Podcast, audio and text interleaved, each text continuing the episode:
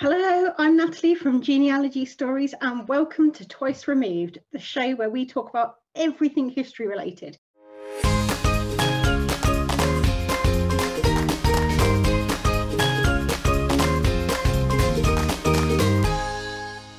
Hello, today I'm joined by Angela Buckley, a Victorian crime historian and um, author of the website Victorian Super Sleuths, which I will link in the notes. Hi, Angela, nice to see you today. Hi, Natalie. Lovely to be here. Thank you. Um, as always, I thought I'd get started by asking you about your own family history. So, can I ask you what started you in tracing your own family history? Yeah, well, I'm actually from Manchester. Um, so, most of my roots, what I thought were around Manchester, but of course, with it being a you know, the, an industrial city, everybody came from all over the place. So in fact, um, you know, my roots don't go that deep into the city, although they go reasonably deep. And um, I also have Italian ancestry. So my Italian ancestors came came to Manchester in the in the mid sort of 19th century. So that's all I kind of really knew about that. Um, my dad was born uh, next door to where I was born in, in Manchester. So oh, we were local, if you see what I mean. But his father, who his gra- my granddad, who we lived with when we were growing up, I knew that he was from Wiltshire um, and that he migrated into the city. So it wasn't really until he died and they left something in the 80s and left some things um, in, you know, in his possessions. So there's quite an intriguing letter and um, newspaper article about his sisters who'd all migrated to the United States at the turn of the 20th century. And so I kind of parked it for a while and then uh, and was busy with life and, and working and stuff and studying. And then when the 1901 census was published online, that was the thing that got me into it.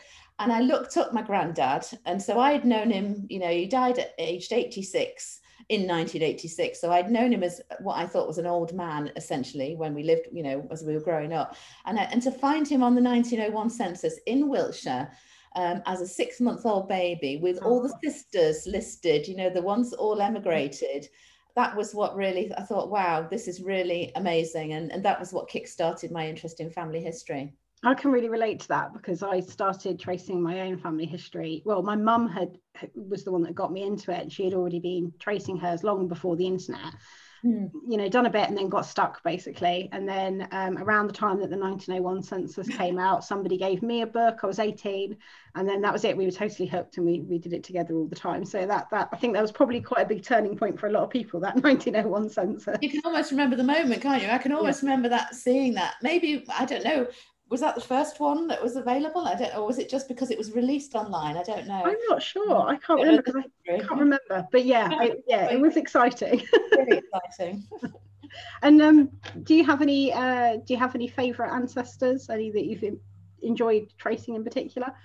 Well, in fact, that line to America has been the most fascinating line. So, so basically, I have four generations who, who emigrated to America, and each time we were left behind in England. Uh, so I could have been American, which is interesting, um, following the elections to see my ancestral states.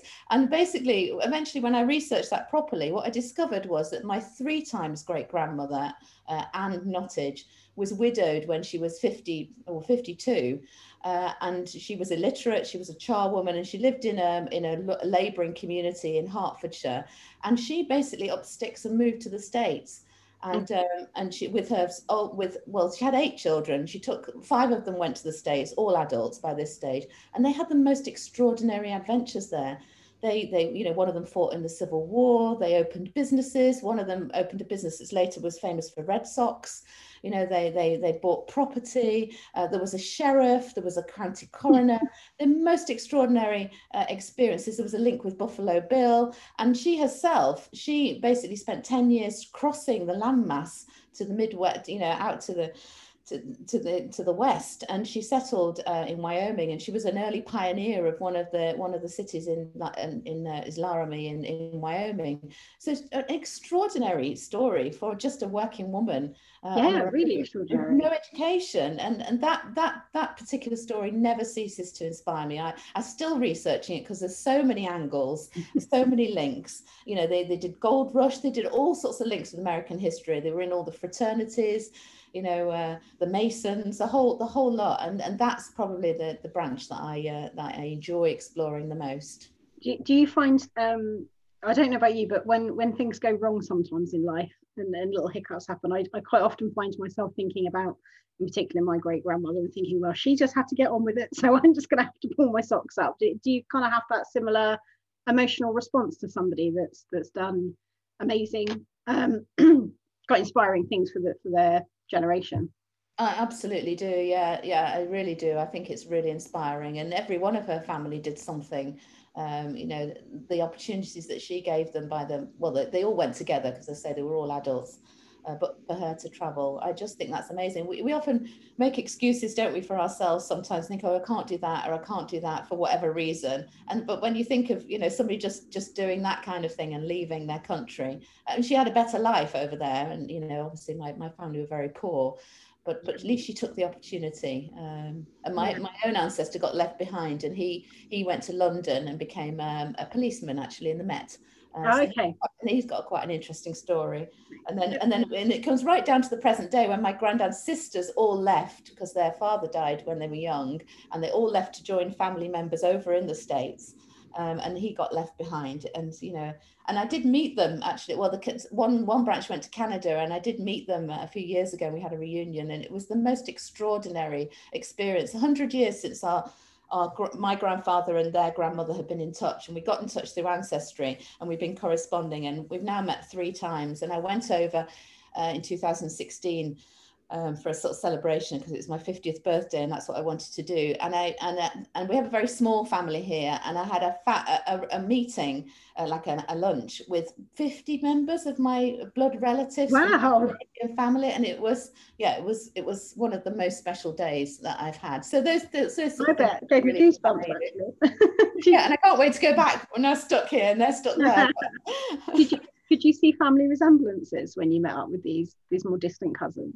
Yeah, so my my main cousin, she's a second cousin, Mary. Um, we have so many connections, and uh, and in fact, I met her mother. Her mother is still alive, um, and well, in fact, at the time, uh, three of that generation were alive, and they're my dad's first cousins, but they're much older than my dad, and and they could remember coming over, meeting my grandparents, and that sort of thing. And yeah, there's lots of similarities between, particularly between me and Mary. We connected immediately on ancestry, and we have a regular correspondence, and she's been here twice i've been there you know it's uh, that's lovely. I go when the you know when the restrictions lift i'll be heading off to canada to visit family. It's incredible. Yeah, I, I think that's really lovely. I i um i write to a uh, a third cousin of mine that i met via ancestry that shares my uh, on my pither side and, uh, and we quite often swap research and things like I've never met them. I've always wanted to. I've always thought it'd be really lovely to meet up. But yeah, I have to do it one day. I can recommend it. Yeah, it was the most amazing day. so you you mentioned one of your ancestors there was in the the, the Met. Was that your grandfather? Did you say? Uh, it was actually my great great grandfather. Yeah. Is that what started your interest in um, in crime history, or, or were you already doing that at that point, or? Yeah, it wasn't really him actually. Uh, he came along later. Um, so when I so going back to my granddad's family that were in Wiltshire, the mm. first thing I did because uh, I live in Berkshire, so it's just obviously a hop uh, into the next county. The first thing I did before everything really was digitized, I went to the uh, what's now the what's it the Wiltshire and Swindon History Centre. It wasn't before the archives anyway in, Tro- in Trowbridge. To just have a look, and I had no idea what I was really looking for. It's the first time I've ever been, and I found this file um, that said something like the good and the bad and the ugly or something like that on there. A kind of really intriguing, you know, kind of title. I thought well, that's really weird. What's that? And I looked through, and it's basically it was um, it was a calendar of prisoners um, for the for the local uh, prison in Devizes, and that's what I was having a look at. And I found um, my great great uncle there called Cornelius Willoughby, and Willoughby's my birth name, so it's quite exciting. And Cornelius Willoughby um, and I got the I got the, the trial records from the from the archive at the time, and he basically um, had been caught stealing potatoes uh, from a local publican, and his stepmother had shopped him in because she she she recognised the potato peelings, and she'd gone straight back to the Republican to report to report poor Cornelius or Nell as he was known. And she obviously didn't like him very much, and he was banged up for for six weeks in the local local prison. And then, intriguingly, his father, so my great great great grandfather, then tried to commit suicide. And, uh, and I couldn't find out for ages um, why he tried to commit suicide, but that's a kind of slightly different story. But what intrigued me was the idea that I had an ancestor who, who broke the law, mm. and it mm. may and, and it may have had an impact on his father, uh, it didn't turn out that that was the reason. Like like we were saying before, things are always a bit different in real life, and that really struck me that you know she that that she could chop him in, that he could be he could be sent away for six weeks, and this was a really tragic family because originally there was something like eight children um, um, from my uh, great great great grandfather's family, Thomas, uh, and so many of them had died due to poverty. And I think the thing that struck me the most um, is that poverty was the key factor in my family. And, and they're not the only ones, as I came to investigate further, apart from one rather notorious character who, who didn't do it for, for reasons uh, of poverty. The rest of them, many of them committed petty thefts, usually food or clothing or wood. And I think for me, that was extraordinary. And I went, following that particular visit, I went to Marlborough, where that family originated from in villages. I went to school in Marlborough. oh, did you? Have you been to the workhouse um, cemetery? There's a workhouse cemetery, and three generations of my family died in that workhouse. And a hundred years later, you know, I've been to university. You know, I was so different as a, you know, growing up a hundred years later in in relative wealth compared to them. Yeah. That really struck me, and it was a very humbling experience. So for me, the crime was very much linked to the social experiences, the, the history, uh, the kind of lifestyle that my ancestors were forced to lead in comparison to mine, you know. Yeah, yeah. Were, were you one of the first generations in your family to go to university? I am the first person. Yeah, yeah. yeah me too. Me yeah. too. And I think most of my ancestors were very poor, living in um, uh, Notting Hill slum areas. Um, okay, you know, very very poor. Uh, and yeah, crime, a lot of uh, uh mostly petty, but there's yeah. a lot, yeah. a lot of a pub brawl that's got a bit out of hand and things like that. But yeah, yeah, it does make you uh, look at just how far we've come in such a short space of time. Um, yeah actually one of the reasons I was really excited to speak to you today is because uh, the Victorian era is my absolute favourite time period ever. I love it. I love it. And I, I just, I'm guessing you feel the same because you've decided to focus on Victorian era. I just, I wondered um, before I rant on about why I love it so much, I thought I'd ask you um, why, why Victorian? What's so great about the Victorian era? Yeah, I mean, I kind of fell into history because I'm not a historian, so um, so I'm a linguist, and I didn't. I dropped history when I was 14 because we had to go to Manchester Museum every week and draw pictures of Egyptian artifacts, and we had a really weird teacher because I was at school in a convent, and he was the history teacher was particularly unusual. Um, so so I gave up.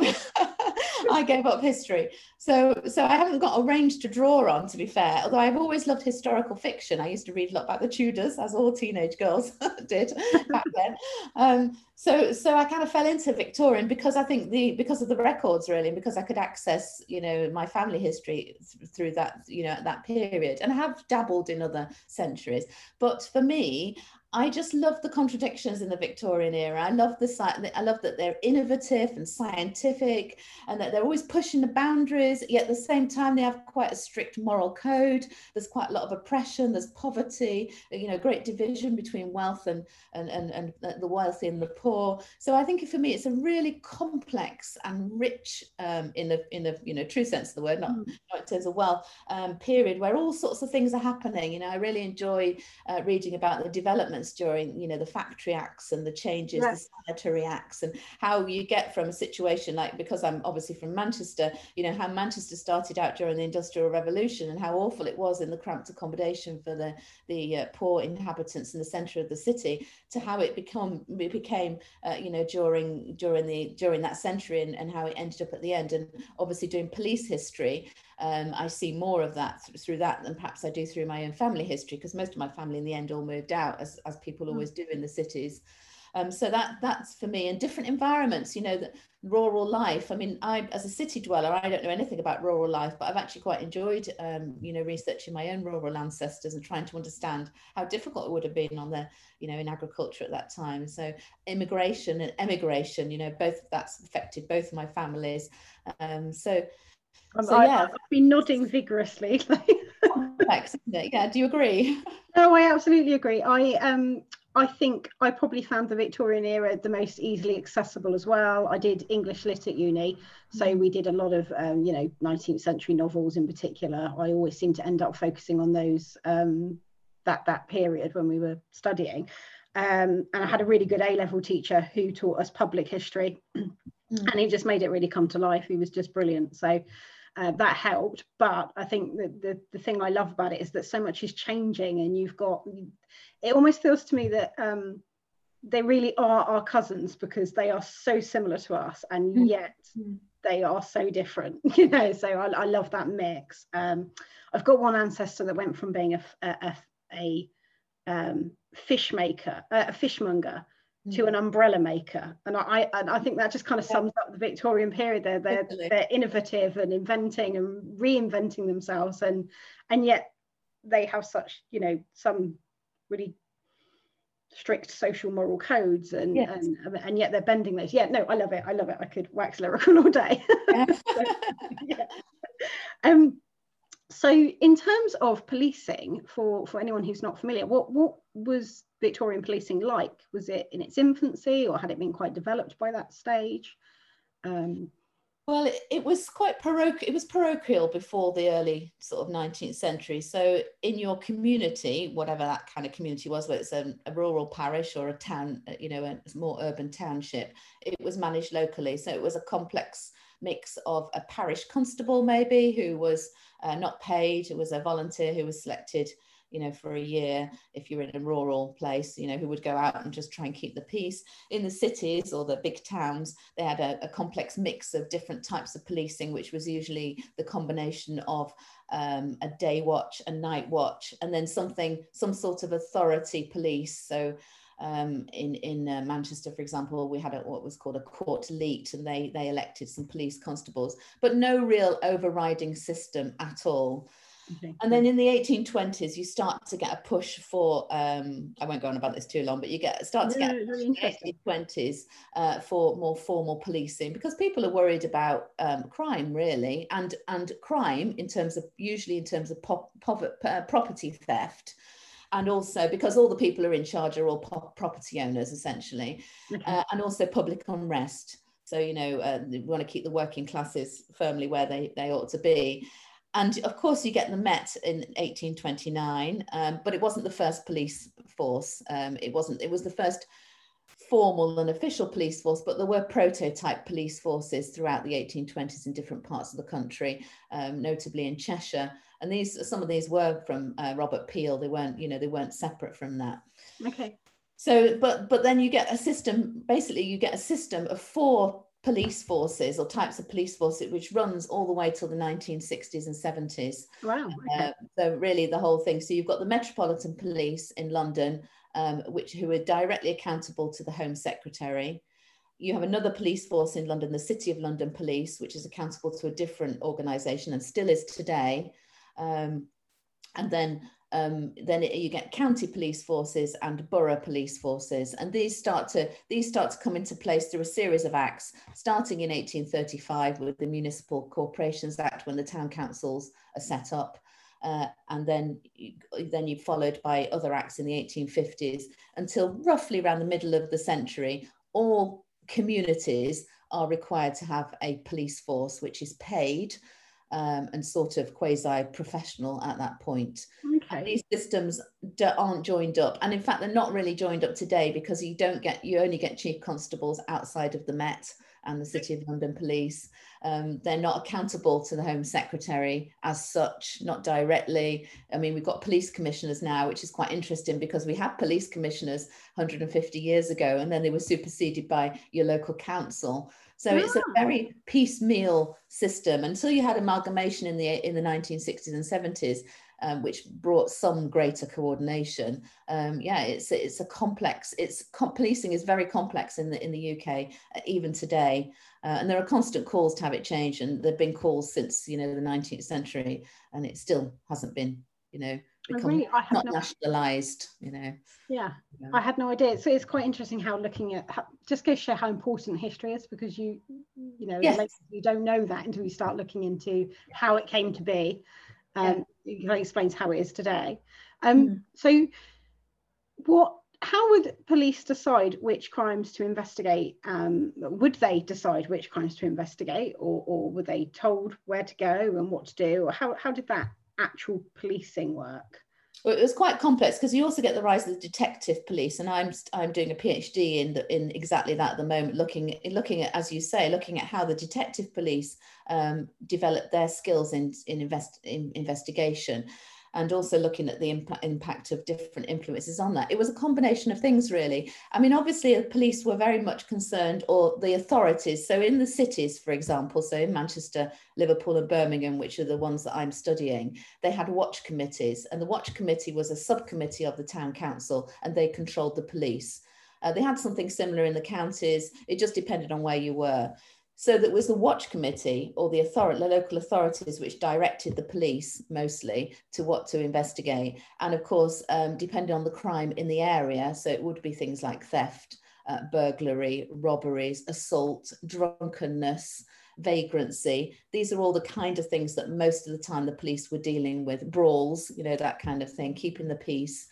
At the same time, you do get national uh, intervention. So if there was a rise, so for example, in the 1860s, there's a rise in garrotting, particularly nasty crime. So the police are, you know, effectively have to start investigating that. Later in the century, you get the baby farms, which I've also researched, you know, so they start to investigate that and infanticide. So there's a combination of different things, but basically anybody could affect that. So um, in, in the early type, type 19th century, ordinary people wrote into the police all the time to try and get them to investigate things. You know the equivalent of social media was very much alive and kicking. The newspapers would be you know trying to influence the police agencies, private agencies might be trying to employ the police for different things. Businesses could employ the police, police privately. So it was a whole range of things. And it was quite difficult for the police to, to, you know, to deploy their officers properly because they were pulled in all different directions, which is probably is no different uh, than it is today. Uh, so what happened when a really, really serious crime happened, like like a murder or, or um,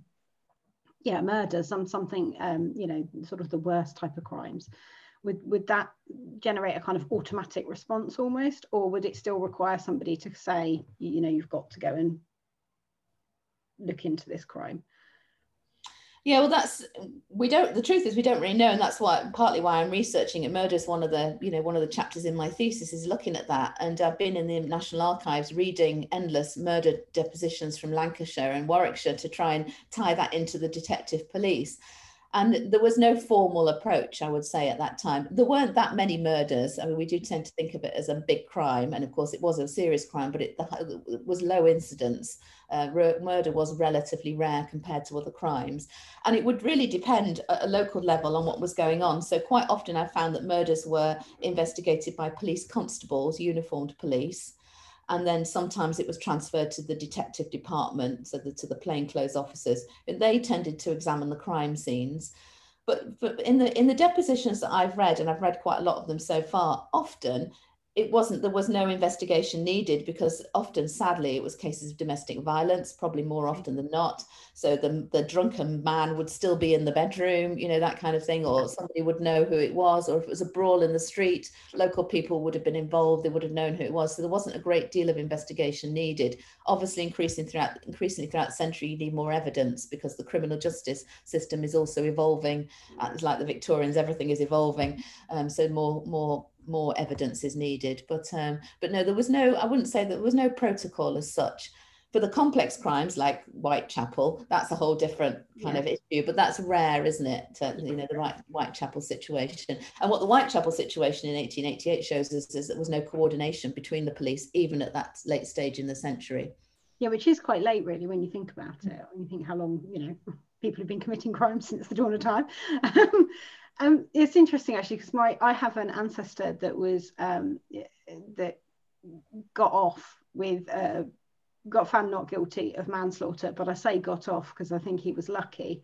Mm. Um, he uh, they uh, he basically went into a pub and tried to start a fight and I, I, suspect it was for money i think he was trying to get people to bet on him that he would win the fight um, against another chap who didn't really want to have a fight but basically got so annoyed with him insisting that he he fight him that he did. So they went outside the pub to have a boxing match. They had seconds. Um, and um, my ancestor hit this man and he fell and cracked his head on a curb yeah. and, and, never woke up, you know, and he, he died. Um, it went to court and um, it looked like it was going to go against my ancestor Thomas. And um, right at the last minute, the landlord basically gave evidence and said, Look, this guy is horrible and he's a drunk and he's not a very nice person. But actually, I did watch it and, and, and it was an accident. You know, it wasn't, um, he'd already hit, he hit his head as he stumbled, but it, it wasn't from the punch. So he, he kind of got off. But interestingly, the judge said, um, I've got to find him not guilty because the police have botched the investigation. The, the, the witness statements uh, have not been taken properly.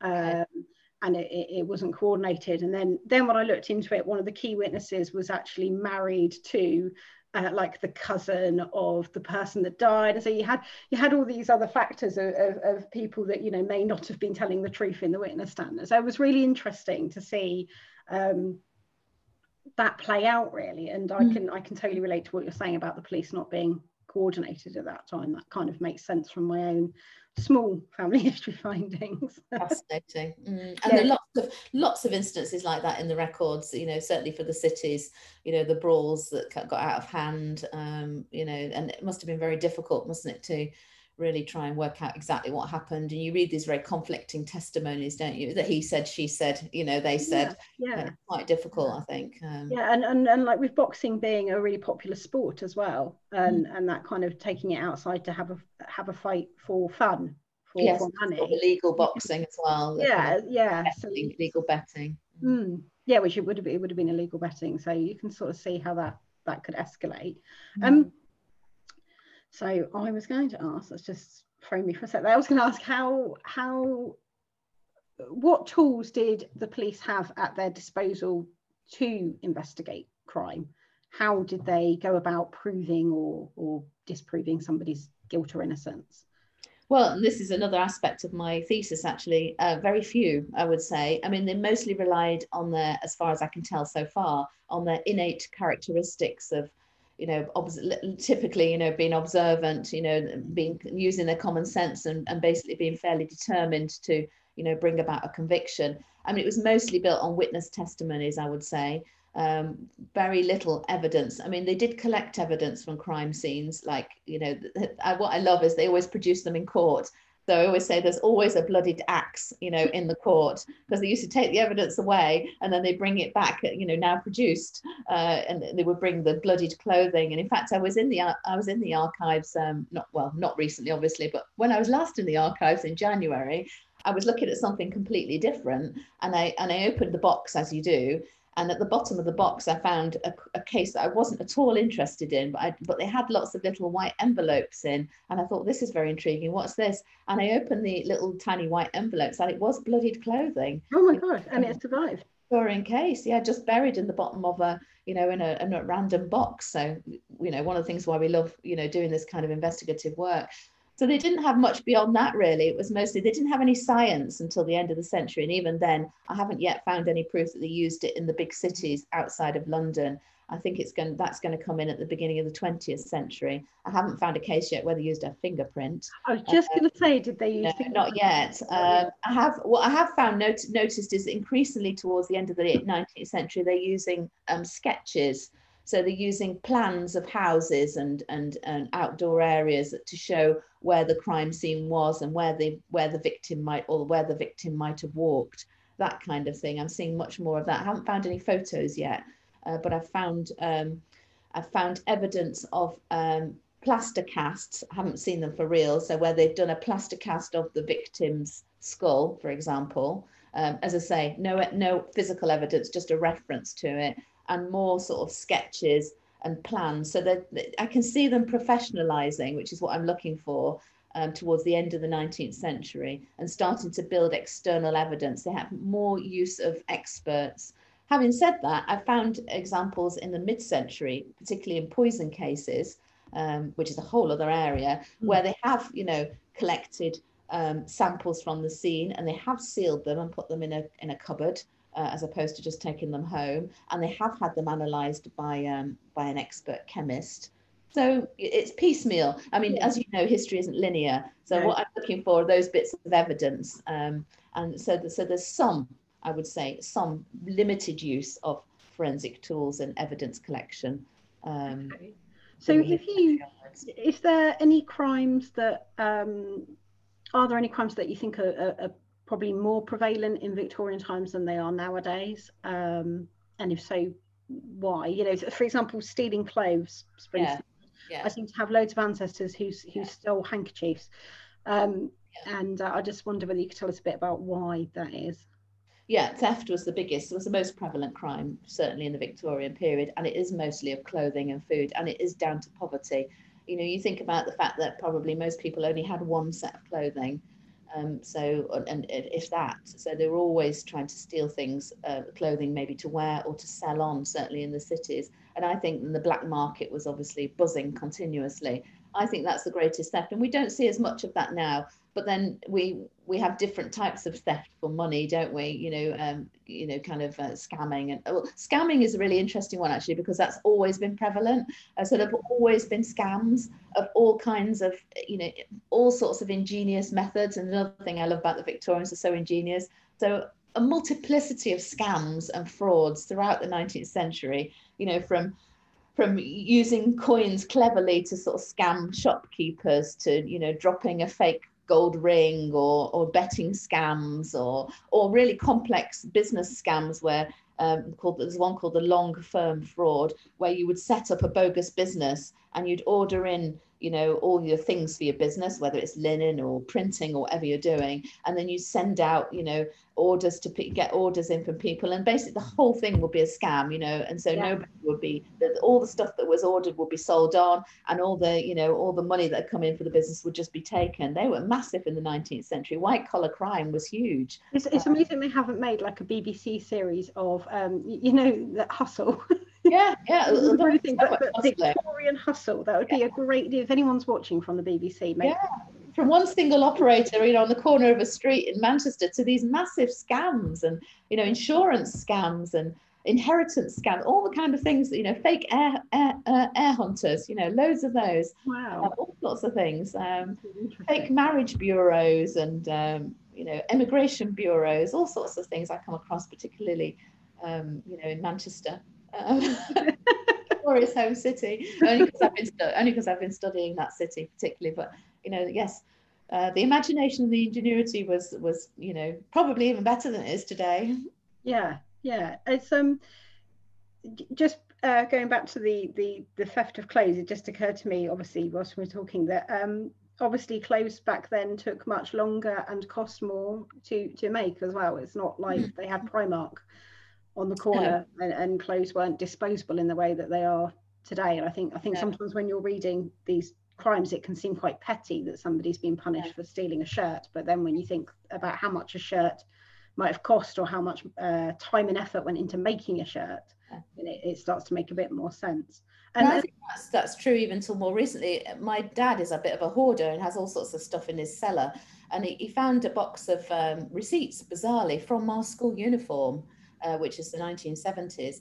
And it was really expensive yeah. because because there was no Tesco you know so so we didn't have a school uniform when we were at primary school but in secondary school you know had a school uniform and it was the blazers it was extraordinarily expensive. and this isn't a private school this is a regular school no, it was really expensive funny. you know yeah it's really funny you say that because i was talking to my mum the other day uh, about school uniform costs and moaning and, uh, and she said oh you don't know what you're talking about because um, uh, she was telling me that she put my school uniform on on a store card because at the time they were short for money and it took her over six years to pay off Unbelievable. Uh, you know, like yeah. two years worth of school uniforms because they were so expensive because yeah. you didn't they weren't in the supermarket then on Matalan and Primark and those kind of no, shops. No, no, nothing online, obviously. One set provider.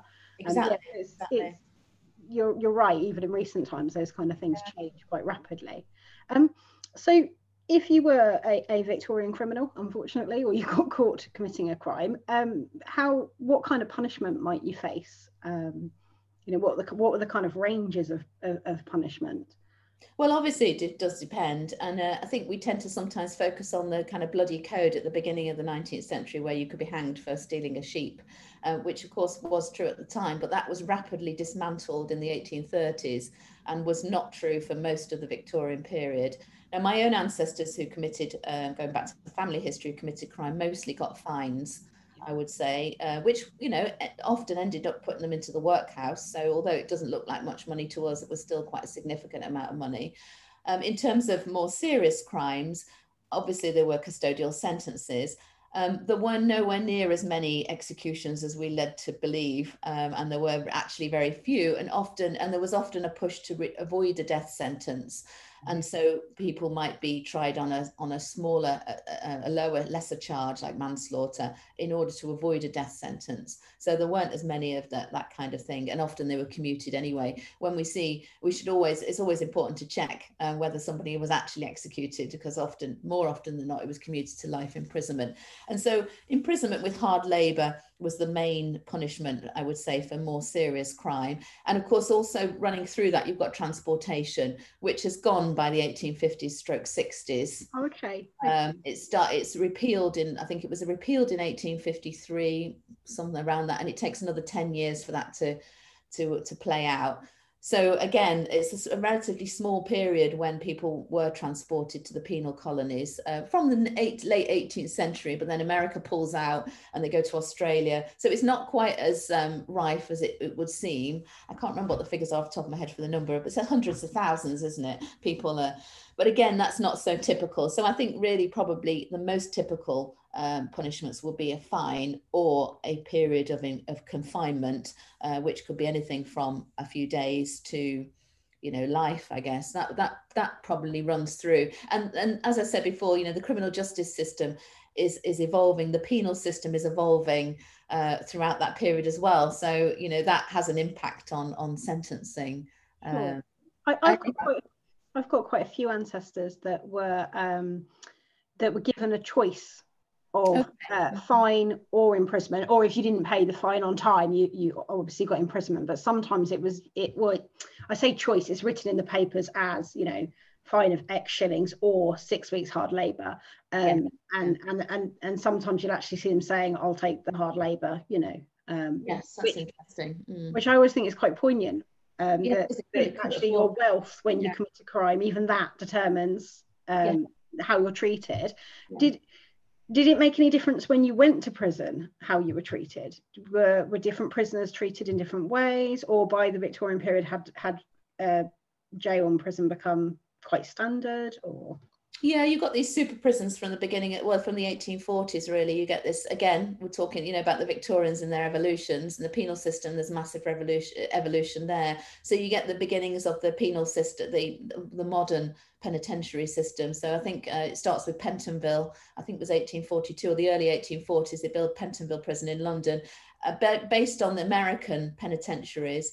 And then you get this this you know this whole this blueprint uh, for prisons uh, which we still have today. You know, we still have Victorian prisons today that were built on that original uh, blueprint from Pentonville in the in the 1840s. So you get a very strict regime um, in most of those Victorian prisons. Then, which of course were large institutions, you get the what's called either the silent or the separate system, where prisoners were kept in solitary confinement and weren't allowed to contact. You know, uh, very bad for mental health, but weren't allowed to make mm. contact with other prisoners because of the fear of contamination.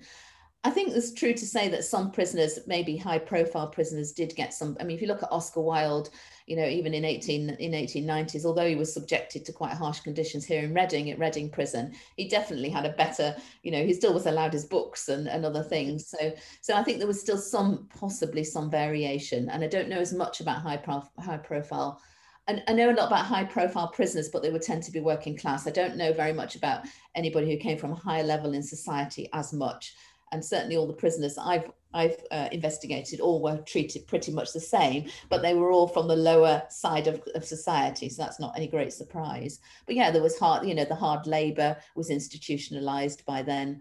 A very regimented kind of day. You know, the diet was regimented. Everything was regimented about prison life from the 1840s onwards. Um, and what sort of thing would you be doing if you if you were subject to hard labour? What what was hard labour? So it depended on the prison, but it could be, uh, so in, in Reading here, we had the hand crank. Um, so you'd be basically turning a hand crank for hours at a time, um, which in Reading actually was used to draw water, but in many prisons it didn't have any practical purpose. It was just for a punishment. Okay. Um, so you might be using a treadmill. Um, so again, it was hours on the treadmill, uh, which always sounds. I did put a picture up recently on on uh, on social media of a treadmill. It's not like a treadmill, you know, that we think of in the gym, but uh, you know, actually the steps were really high. It was kind of wooden, you know, and, and it was exhausting.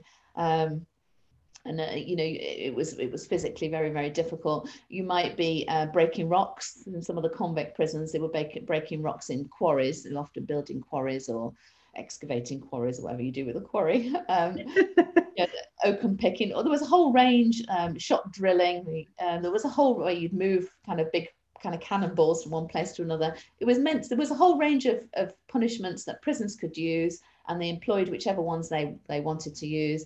And the, basically the purpose was monotony and arduous labor um, to make your life pretty difficult.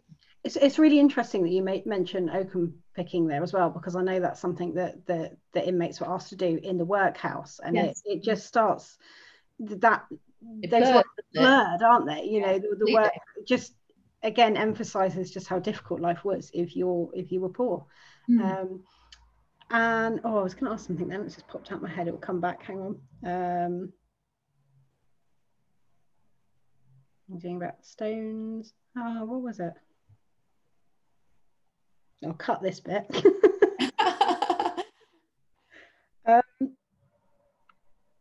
oh yeah, that's what I was going to ask. Is is it? Am I right in thinking? Um, well, two things. Am I right in thinking that it was the Victorians that brought in the uh, the panoptic eye? so the the tower in the middle of the prison where you could see everybody and so that in itself became a punishment because you had you had no privacy there was always the eye on you yeah, it's a sort of panopticon, and that was the blueprint of those Victorian prisons. So you'd have the central tower with the governor in or the warders, and then you'd have it like a wheels of a spoke, everything arranged round so that you could uh, they could keep their beady eye uh, on what was going on. Absolutely, yeah. Okay. And I am I also right as well in thinking that you had separate debtors' prisons? Like I'm thinking uh, Marshalsea in London. Um, I'm thinking of Little Dorrit and, and, yeah, there's a whole range of prisons, and I've kind of mostly focused on the kind of main institutions. But yes, the debtors' prison. I was looking at that recently actually because I was looking for an ancestor who got married in the debtors' prison. But I, I discovered that in fact it wasn't necess- didn't necessarily mean that he was in the debtor's prison because they were running a bit of a, a marriage racket, I think, round the area in Marshalsea, doing kind of cheap weddings because of because uh, because of some act, you know, parliamentary act which they were trying to get around something or other anyway. I haven't quite okay. fully, uh, fully, fully looked into that. Yeah, it, yeah, that was kind of a bit weird, but um, but yeah. So so there were different prisons as well for different types of things. Um, I don't I know don't know as much about the debtors' prisons, but yes, yeah, they were certainly in existence. I'm not sure when they when they disappeared. Um, um, so with all the work you've done on, on, on looking at sort of individual crimes, is there any particular crime that has, uh, or case rather, that's, um, you know, that you've not been able to put down that that's really fascinated you or, um, you know, really kept your, kept your interest?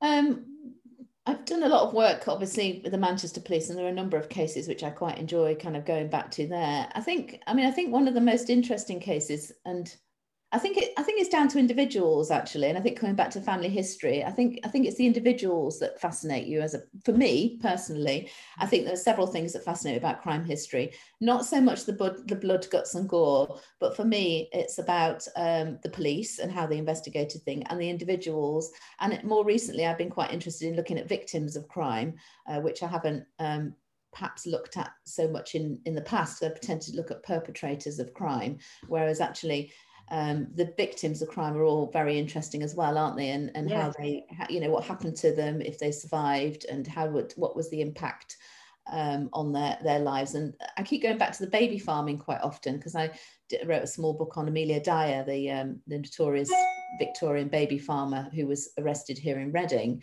And actually, mostly I focused on her as the perpetrator because there's lots of mystique around her. You know, why did she commit those crimes? How many babies did she kill? You know, could have been a hundreds. How did she get away with it for so long? Yeah. All that's very interesting, but there's very little we know about her.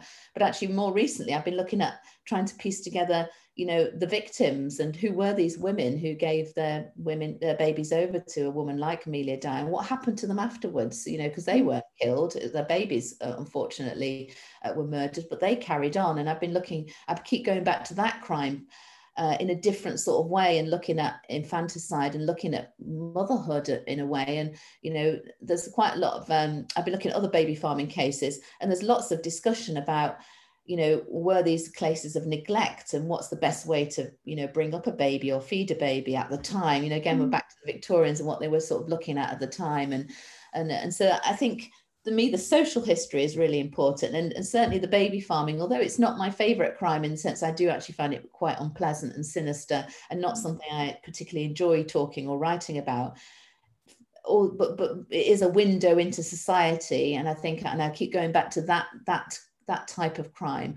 But again, it's really trying to look at the victims. Um, it's, it's, interesting you say about the victims because I think um, uh, with the book, The Five, um, that was yes, yeah, that's I, what partly inspired me. Yeah, yeah, I read that and it, it made me realize just how much. Like even when I had written my own, uh, I had an ancestor that um, committed suicide, and uh, at the time the papers linked it to the Whitechapel murders. They said that she'd had a fright in London at mm. the time, um, and it made me realize how much I'd, I, even when I was writing that, I focused on Jack the Ripper, I focused on that element to it. And actually, yeah. yet again, she got lost in the story the, the first time I wrote it. So I went back and re-looked at it yeah. after reading the five. So I think it's quite an influential book, actually. And I, I agree. And, and I have, um, a, you know, a notorious ancestor in Manchester who I always enjoy writing about, who's a brothel keeper. And I've dined out, dined out on him many times. He was a pretty Mr. kind of Dickensian kind of character but I never looked at the actual prostitutes who lived in his house, you know, and I've, I've since been back and tried to find out more about the sad, you know, the sad women that worked for him. I haven't been able to find out very much about them, unfortunately, but it really shocked me when I was reading the five. I thought, gosh, I, you know, I, I talk about, you know, my brothel keeping ancestor all the time, but I never think about the poor women that he, you know, had to do this thing, you know, to yeah. you know, line his pockets. Not that he was very wealthy, but you know, um, so I think it is really challenging uh, to look at the victims. And in fact, you know, now when I investigate crime cases, I try and look a bit more in, into the victims. And in the depositions that I'm studying uh, for my PhD, that the most of them aren't actually that relevant but actually but i have picked out some of the stories of the victims because obviously they're mostly um, coroners reports and and so that you know looking into their lives and I've, and I've started looking at to the victims of those and I think I'm going to turn it into a podcast series because there's some extraordinary stories just from those victims who have you know their, stories have been literally buried for 150 years. You know they were they were subject of brutal crime and then they're gone and nobody has ever remembered them. Yeah. they're not famous people by any mm. stretch of the imagination. Nobody's written about them before. So i've become quite compelled into looking into their stories as well um, and trying to find out you know how they how they came to be. Or just to find out who they were you know who were they? You yeah. know what were their families like uh, there's some really sad stories in the Liverpool uh, papers about young boys who go off to sea in the merch- merchant ships and you know suffer fairly horrendous abuse. But the stories are quite extraordinary. You know, what was it like for a 15 year old to go off to sea and travel? You know, one of them went to Nigeria, another one went round, you know, around Latin America. What was it like for those boys? And sadly, you know, life on board was awful and they and they ended up you know being being bullied and abused. But but what would you know can we capture something from their experience yeah. before that happened? So i've also been looking at that to you know i think would make a an interesting podcast series. well yeah let us know. No definitely let us know you set it up. It sounds really good. Um I quite often think of the the descendants of those victims as well. Yes, you know, if they had any, and whether any of those stories had survived. Because I know um, the, the, few crimes that I found in my family history, um, you know, I, I, have one ancestor whose son tried to shoot him. but that, and it's not that long ago. He he actually spent a year as a policeman as well. So, whole another interesting story. But um, yeah, he, that story, you know, it's not that long ago. It's sort of you know 200 years. It's yeah, and yet none of that story has passed on. No, so I had no idea when I was it. Mm. No, so I think almost kind of rediscovering those victims, and then hopefully those people will do their family history and find them, and then mm. and then find that they've got this rich um, this rich story and, and rediscover them really. So mm. that kind of brings me around. Actually, this is a question that I ask everybody at the end. Um, what would you say to somebody who was thinking about um, tracing their family history? What would you say to them? Would you to encourage them to do it? Oh, absolutely. No, I think it's, I do think it's genuinely a life changing and life enhancing experience. And obviously, we all have our own unique experiences of family history. But I think it does set you off on a journey, which is, you know tremendously exciting in many ways even though you know many of us have ancestors who on the surface could appear quite dull because they were pretty poor and they didn't do anything famous but for me that's the fascination is bringing for me the fascination lies in bringing back the voices or the the, the people from the past whose whose voices have been buried for for, for, for decades isn't it for me? Um, i think it's full of surprises it's frustrating although i don't actually find it very frustrating but you know it can be frustrating but i, I think it's a it's a ma- massively exciting journey. And it, it's something that does inspire other people. I mean i try not to go on about our family history in great detail to my nearest and dearest but you know but I, it does have an impact you know my daughter's much more aware of her you know she studies history at university she's much more aware of her family history. Um, she did you know we um, have some italian our italian ancestors who drowned on the Arandora Star and she's investigated that aspect because she's interested in you know war and the sort of second world war. So i think it does have an, an impact on you know for the for the whole family if you like even though that you know you have to be a bit careful going on about it in great detail. But no i, I think and, and i think to start to start quite small to a certain extent, but to keep your eyes open and just to follow the leads, follow your heart. Really, I, I don't know about you, but you know, you you end up with loads and loads of ancestors, and and most of them you ignore, and then suddenly one will grab your attention, and you'll go down that rabbit hole and think, oh, that's an interesting person. Maybe there's something behind that. I think you have to keep your antennae out all the time and just. follow your kind of instincts with them uh, rather than get too bogged down in the dates i think and the, the building the tree um, no, I, I, I, I, completely agree. I mean, I, I definitely have um, certain lines that I seem to be drawn to, and sometimes I can't even explain why because it's not, yeah, not that they yeah. did anything particularly more exciting than other lines. Um, I don't even, normally it's because in some way I can visualize them or or, or connect with them. Uh, yeah. on, a, on, a, on, a, on a personal level, I guess. Yes, yeah, and and it still holds surprise. And I've been doing, this obviously since the beginning. Was yeah, since the early twenty, you know, 2000s. And in fact, um, that ancestor who emigrated to America, my three times great grandmother, I wanted to find out more about her. And I thought some of the records suggest she's from Hertfordshire, but when I delved deep, deep, more deeply, she came from Essex. And then I discovered that she goes, her lineage goes back in Essex to the 17th century. And, you know, my 10 times great grandparents were from Essex. I don't know anything about Essex. I'm not even sure. I think I did live there briefly once when I was a student. But you know, that's like so now I've got like a whole other area that I'm from Essex. You know, which is just so exciting. Um, so you just, you know, it, goes on, doesn't it? It's the thing. It's a gift that never stops giving. Definitely. Have you have you done DNA testing yet? You don't. I have. Yeah. Have you enjoyed it? Yeah I, can't say i know a great deal about it so so it's quite complicated isn't it? Um, yeah, it we've all done it all our all the family members have done it and oh, i need to find out more about it really. Um, yeah no it, and it and it changes of course doesn't it? So you know obviously when they when they analyze it differently it kind of i find the changing nature of it a bit challenging and um, the ethnicity you mean? Yeah yeah. And it hasn't it hasn't thrown up any surprises i have to say. Um, but but it has made connections with people and it is quite comforting to know that you do have dna you know in those areas that you think of those parts of the country or parts of you know my my, my dna is quite european you know the countries that i uh, do think i have a link to you know it's, it's quite comforting. But yes that, that's an area i need to explore. So complicated Okay, brilliant. Well, thank you very much for your time today. I've really enjoyed it. Thank you. No, it's been fantastic. gonna... If you enjoyed this video, don't forget to hit subscribe or visit me at www.genealogystories.co.uk.